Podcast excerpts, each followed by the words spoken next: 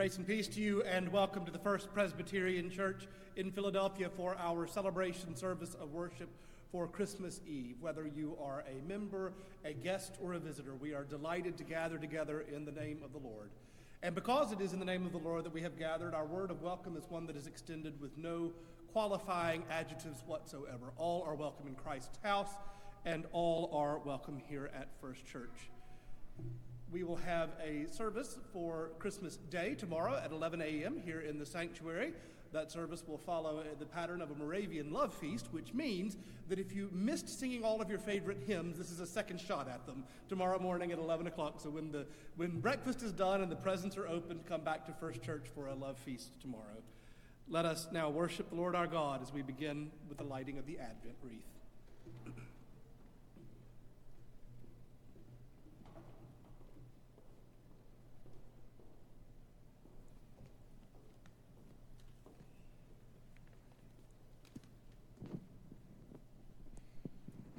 We have watched, we have waited in hope.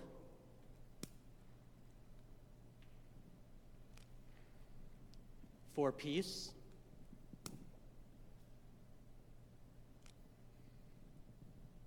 In joy.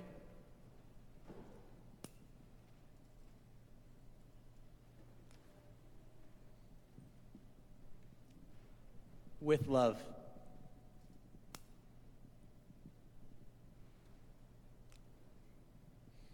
Now our redemption draws near.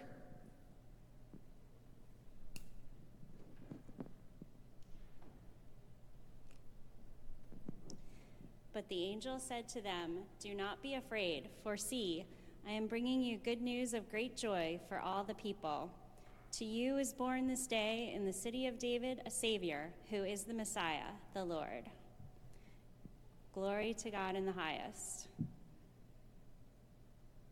Alleluia. Amen.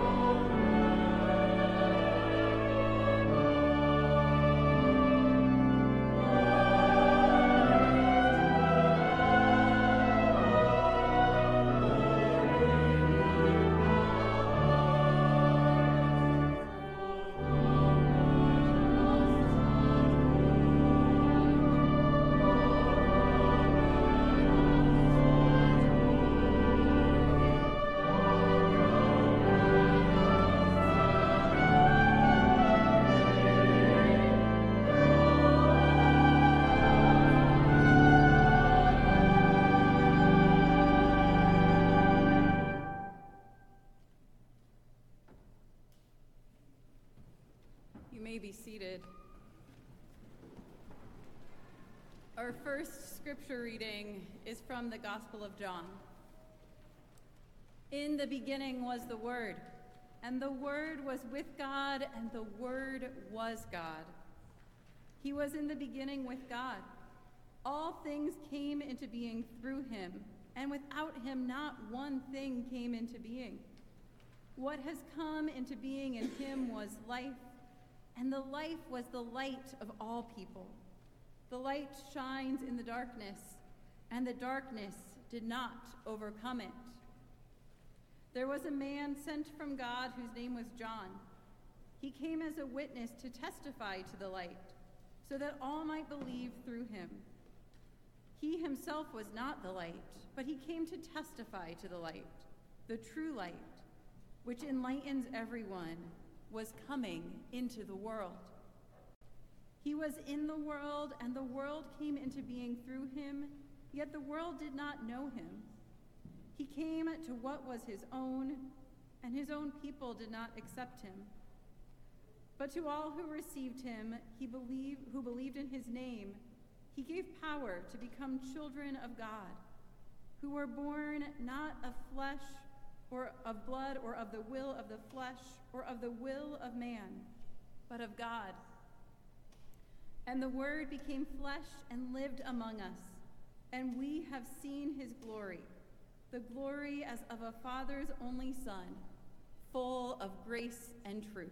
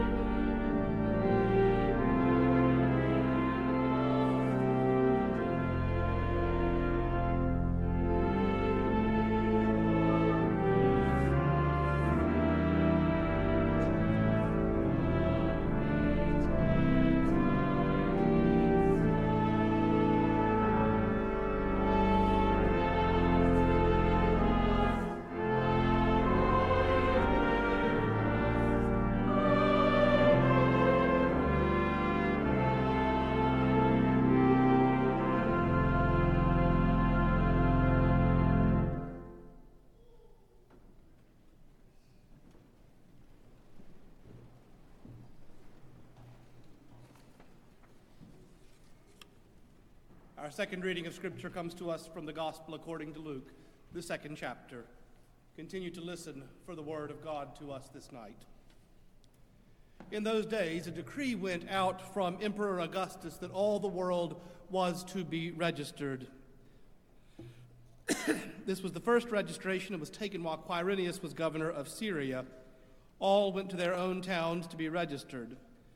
Joseph also went from the town of Nazareth in Galilee to Judea, to the city of David called Bethlehem, because he was descended from the house and family of David. He went to be registered with Mary, to whom he was engaged and who was expecting a child. While they were there, the time came for her to deliver her child. And she gave birth to her firstborn son, and wrapped him in bands of cloth, and laid him in a manger, because there was no place for them in the inn. In that region there were shepherds living in the fields, keeping watch over their flock by night. Then an angel of the Lord stood before them, and the glory of the Lord shone around them, and they were terrified. But the angel said to them, Do not be afraid, for see, I am bringing you good news of great joy for all people. For to you is born this day in the city of David a Savior, who is Christ the Lord. This will be a sign for you. You will find a child wrapped in bands of cloth and lying in a manger. And suddenly there was with the angel a great multitude of the heavenly hosts, praising God and saying, Glory to God in the highest heaven, and on earth peace among those whom he favors.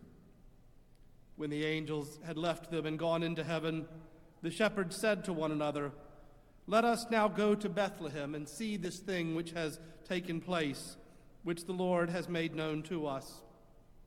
So they went with haste and found Mary and Joseph and the child lying in the manger.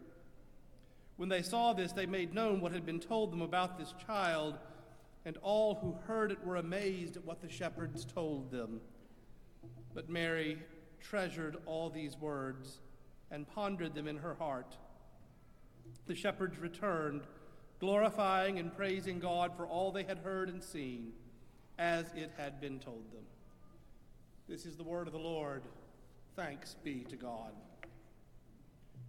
I have a story to read now if any kids want to come up and join me for this story.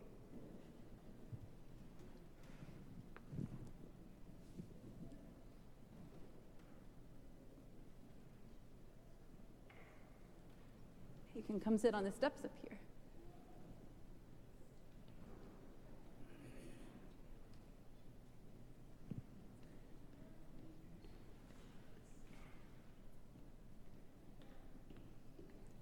Hello, everyone.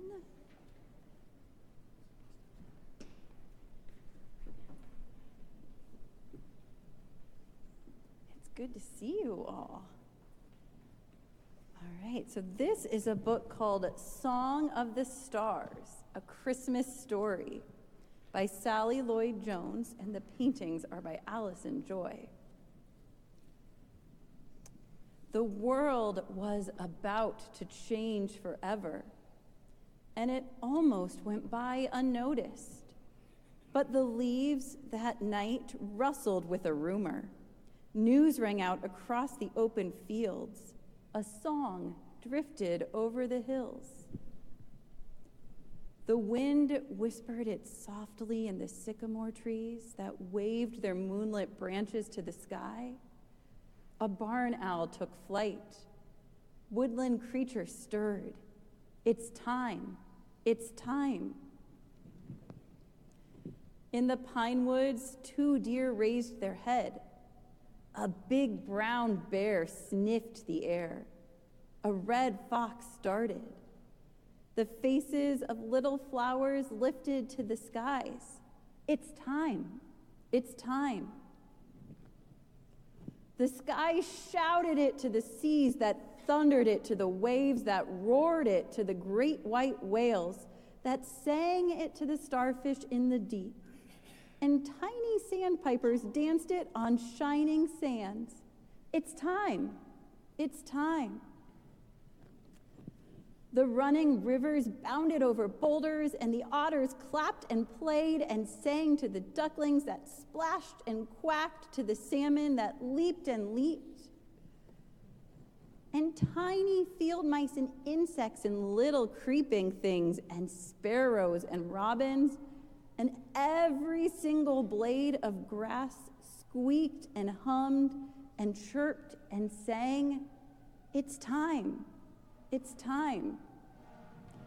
Wild stallions drummed it into the ground. Get ready, get ready, be glad, be glad. On a lonely peak, a lion raised his strong head and roared it out to the empty wilderness. The mighty king, the prince of peace. All the stars joined together in a chorus that rang out through the heavens the bright and morning star. And on a hillside overlooking a little town, sheep nuzzled their new lambs, the good shepherd. Suddenly, angels lit up the whole sky, and a great choir sang it out loud. It's time. He's come. At last, he's here. And in the little town, in a little shed, in a little window, a candle flickered in the dark. And a tiny cry rang out in the cold night air. And high above, a single star, set in the highest heavens, shone out brighter than all the others and poured down silver onto the little shed, a light to light up the whole world. The animals stood around his bed, and the whole earth and all the stars and sky held its breath. The one who made us has come to live with us. And a young mother with no place to rest, nowhere to stay, kept it as a song inside her heart. Our rescuer and they gazed in wonder at God's great gift, laying on a bed of straw wrapped in rags, a tiny baby, heaven's son, sleeping under the stars that he made. The end. Thank you for joining me for this story. Merry Christmas to you all.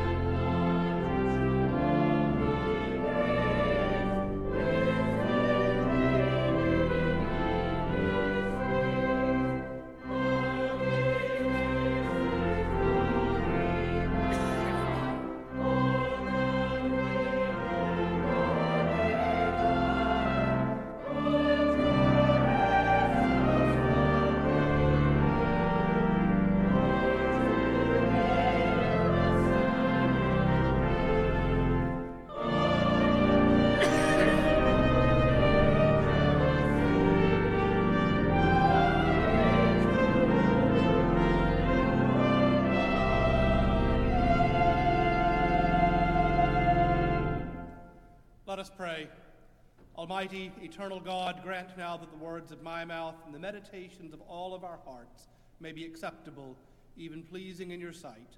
O Lord, our strength and our Redeemer. Amen. You may be seated.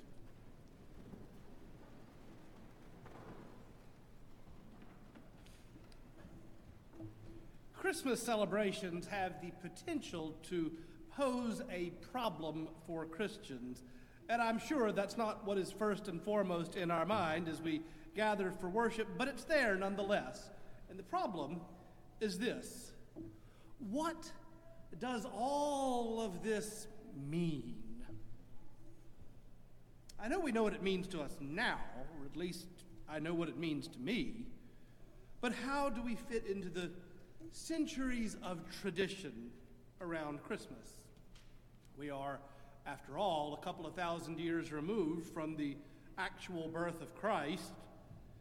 Everything we encounter on a yearly basis seems so very removed from the stories of Joseph and Mary and the donkey, the census, the innkeepers, the shepherds, the magi.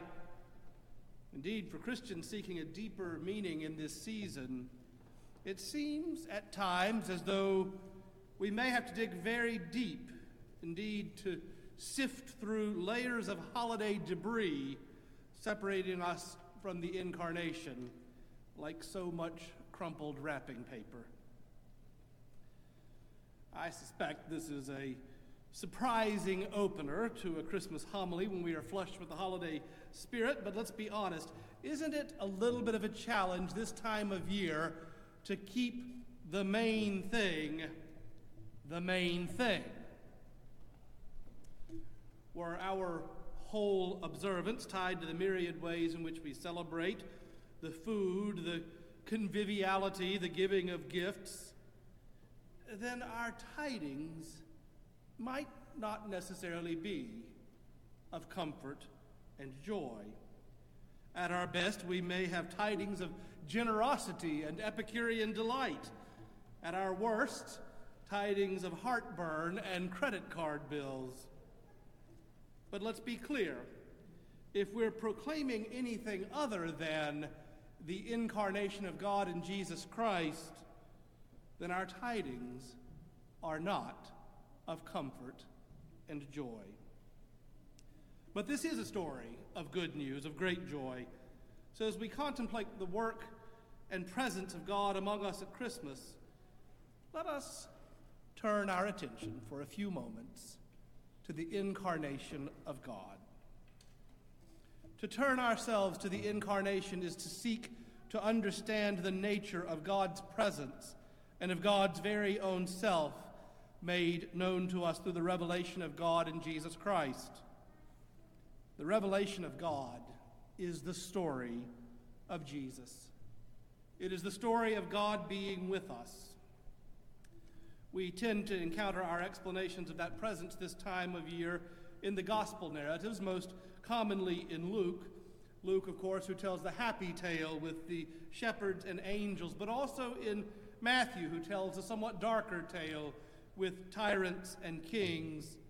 And both tell us of the birth of Jesus. And I love those stories.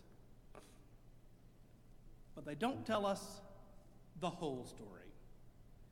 For that, we need John's gospel, which gives us a complementary witness.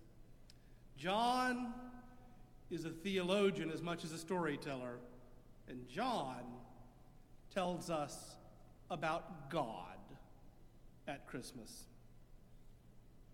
Now, you all know I'm a theologian. So are you, by the way. Everyone who has the slightest interest or the foggiest image of the divine is a theologian. We may be good theologians, we may be bad theologians, we can be Christian theologians, or we can be non Christian theologians. But if we have any inkling about God, any feelings about God whatsoever, then we are already engaged in the doing of theology. But here's the rub about doing theology unless we simply want to be at the mercy of believing everything we feel a theologian has to identify the basis for what he or she believes. We must identify some locus of the faith claims that we make. That's a pretty simple foundation of classical reasoning, isn't it? One must state the premises in order to draw the conclusion. Otherwise, the validity of the whole conclusion is in doubt. The same rubric must be applied to theologians. Whatever theological claims we want to make at Christmas or otherwise, we must have some foundation. That is why we turn to John, because John writes of the mystery of the incarnation. For Christians, the foundation, the premise of our theology is God's self revelation. By revelation, I don't mean the last book of the Bible. That is a revelation. That's revelation with a capital R. But rather the claim that in Jesus Christ, God has revealed God's self in a unique way that is the unique basis for all of our theological claims. Hence the root of revelation, revealing something. For Christian theologians of every strike, stripe, the revelation is Jesus Christ. And so, if we want to seek to answer our questions posed by Christmas from the vantage point of faith, we do so necessarily in the person of Jesus Christ. That means if we are going to claim a faith basis for our actions, our attitudes in life, then we have to pay attention to what that revelation tells us about God.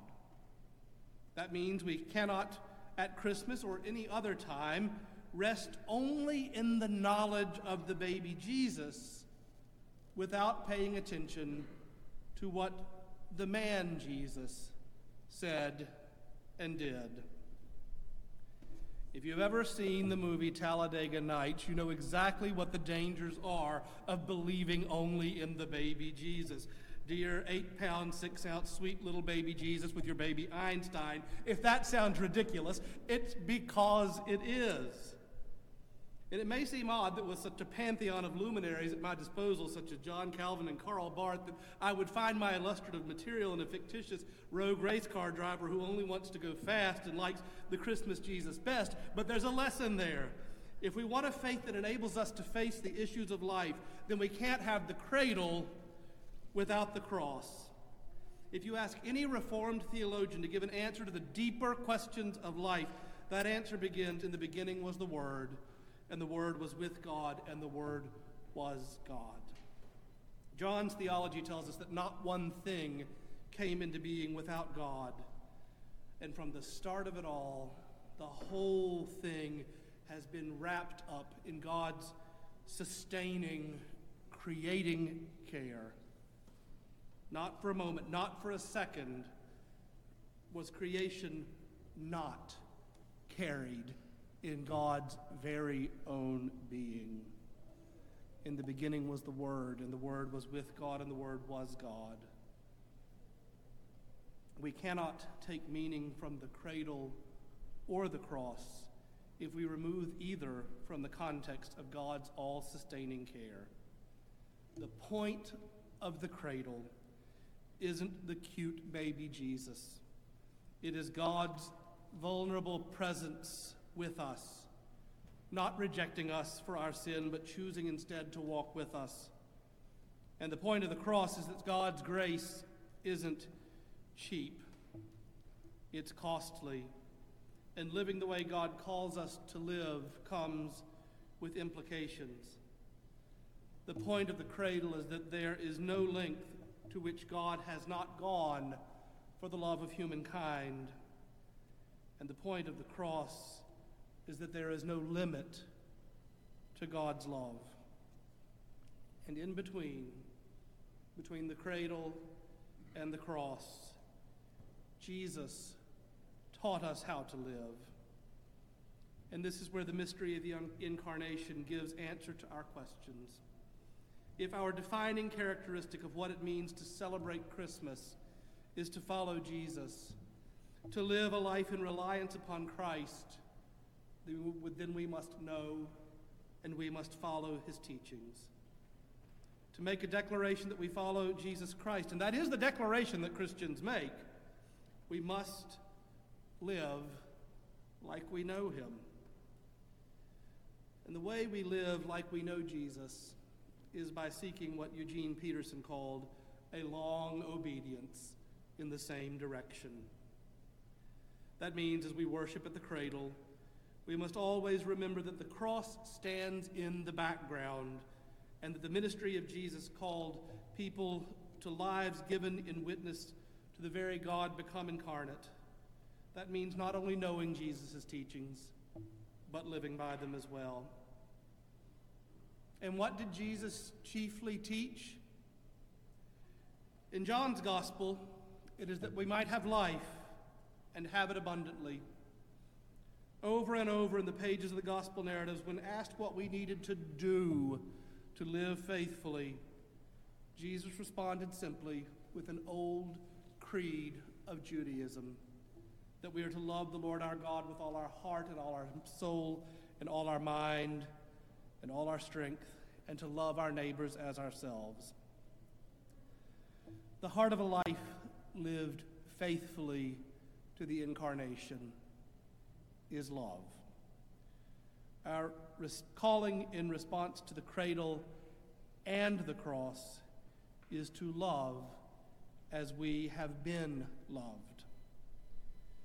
And so that is our answer to the problems posed by the myriad commercial claims of Christmas and to the dyspepsia of family members who simply can't check their politics at the door over Christmas dinner, and the heartbreak of loneliness with empty places at the table, and the things that didn't go quite the way we expected this year or in the year to come.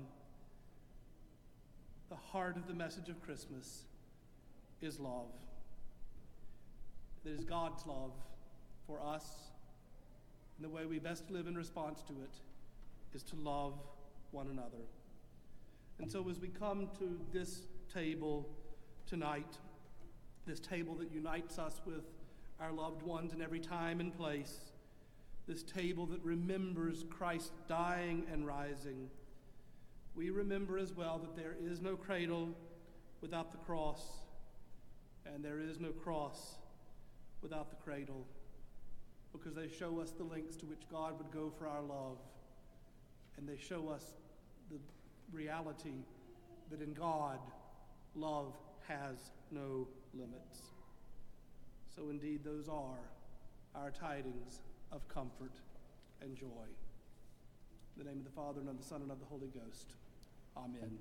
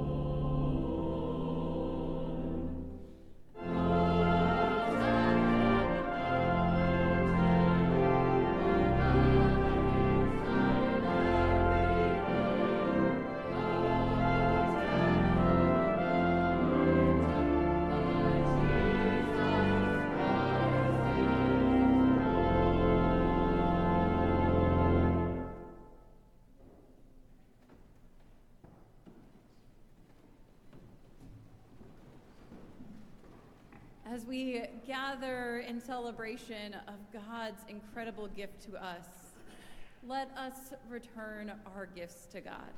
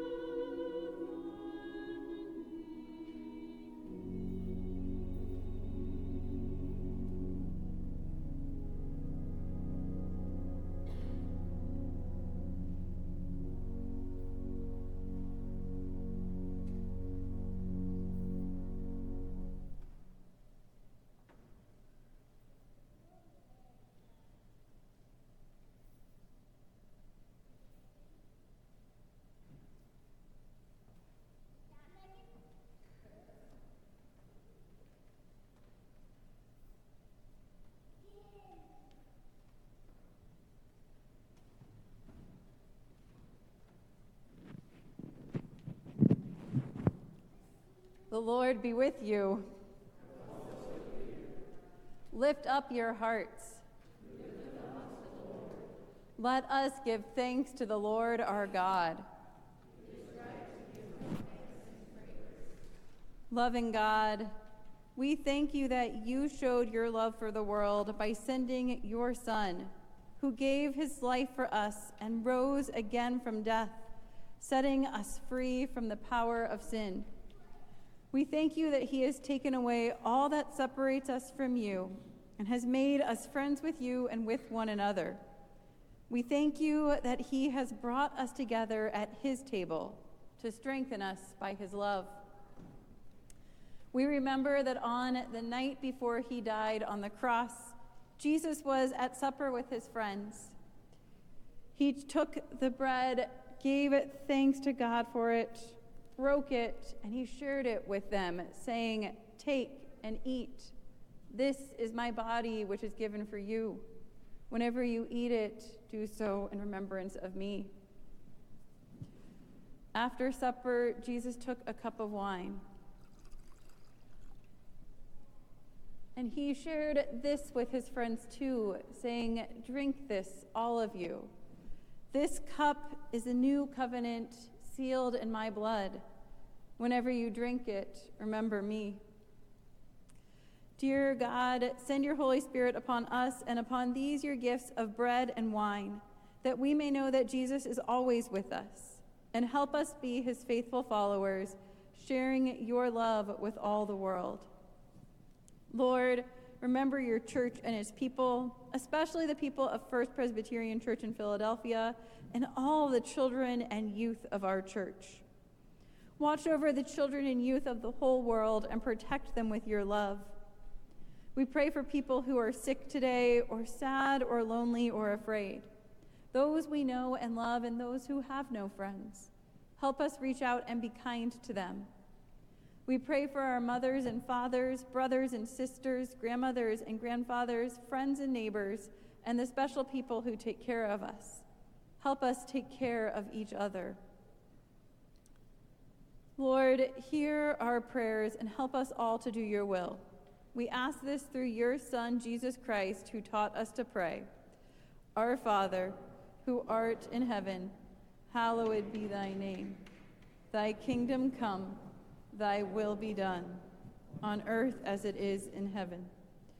Give us this day our daily bread, and forgive us our debts as we forgive our debtors and lead us not into temptation, but deliver us from evil. For thine is the kingdom, and the power, and the glory forever. Amen. The gifts of God for the people of God. Let us keep the feast.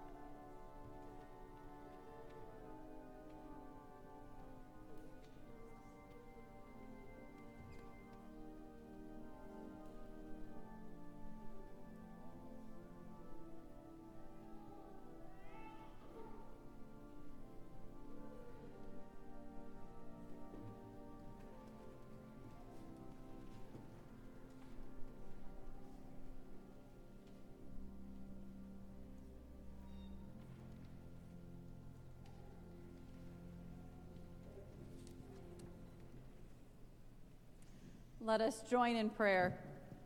God, who takes care of each one of us, thank you for feeding us with the bread of life and the cup of salvation. Now send us out into the world to tell everyone about your love. Amen.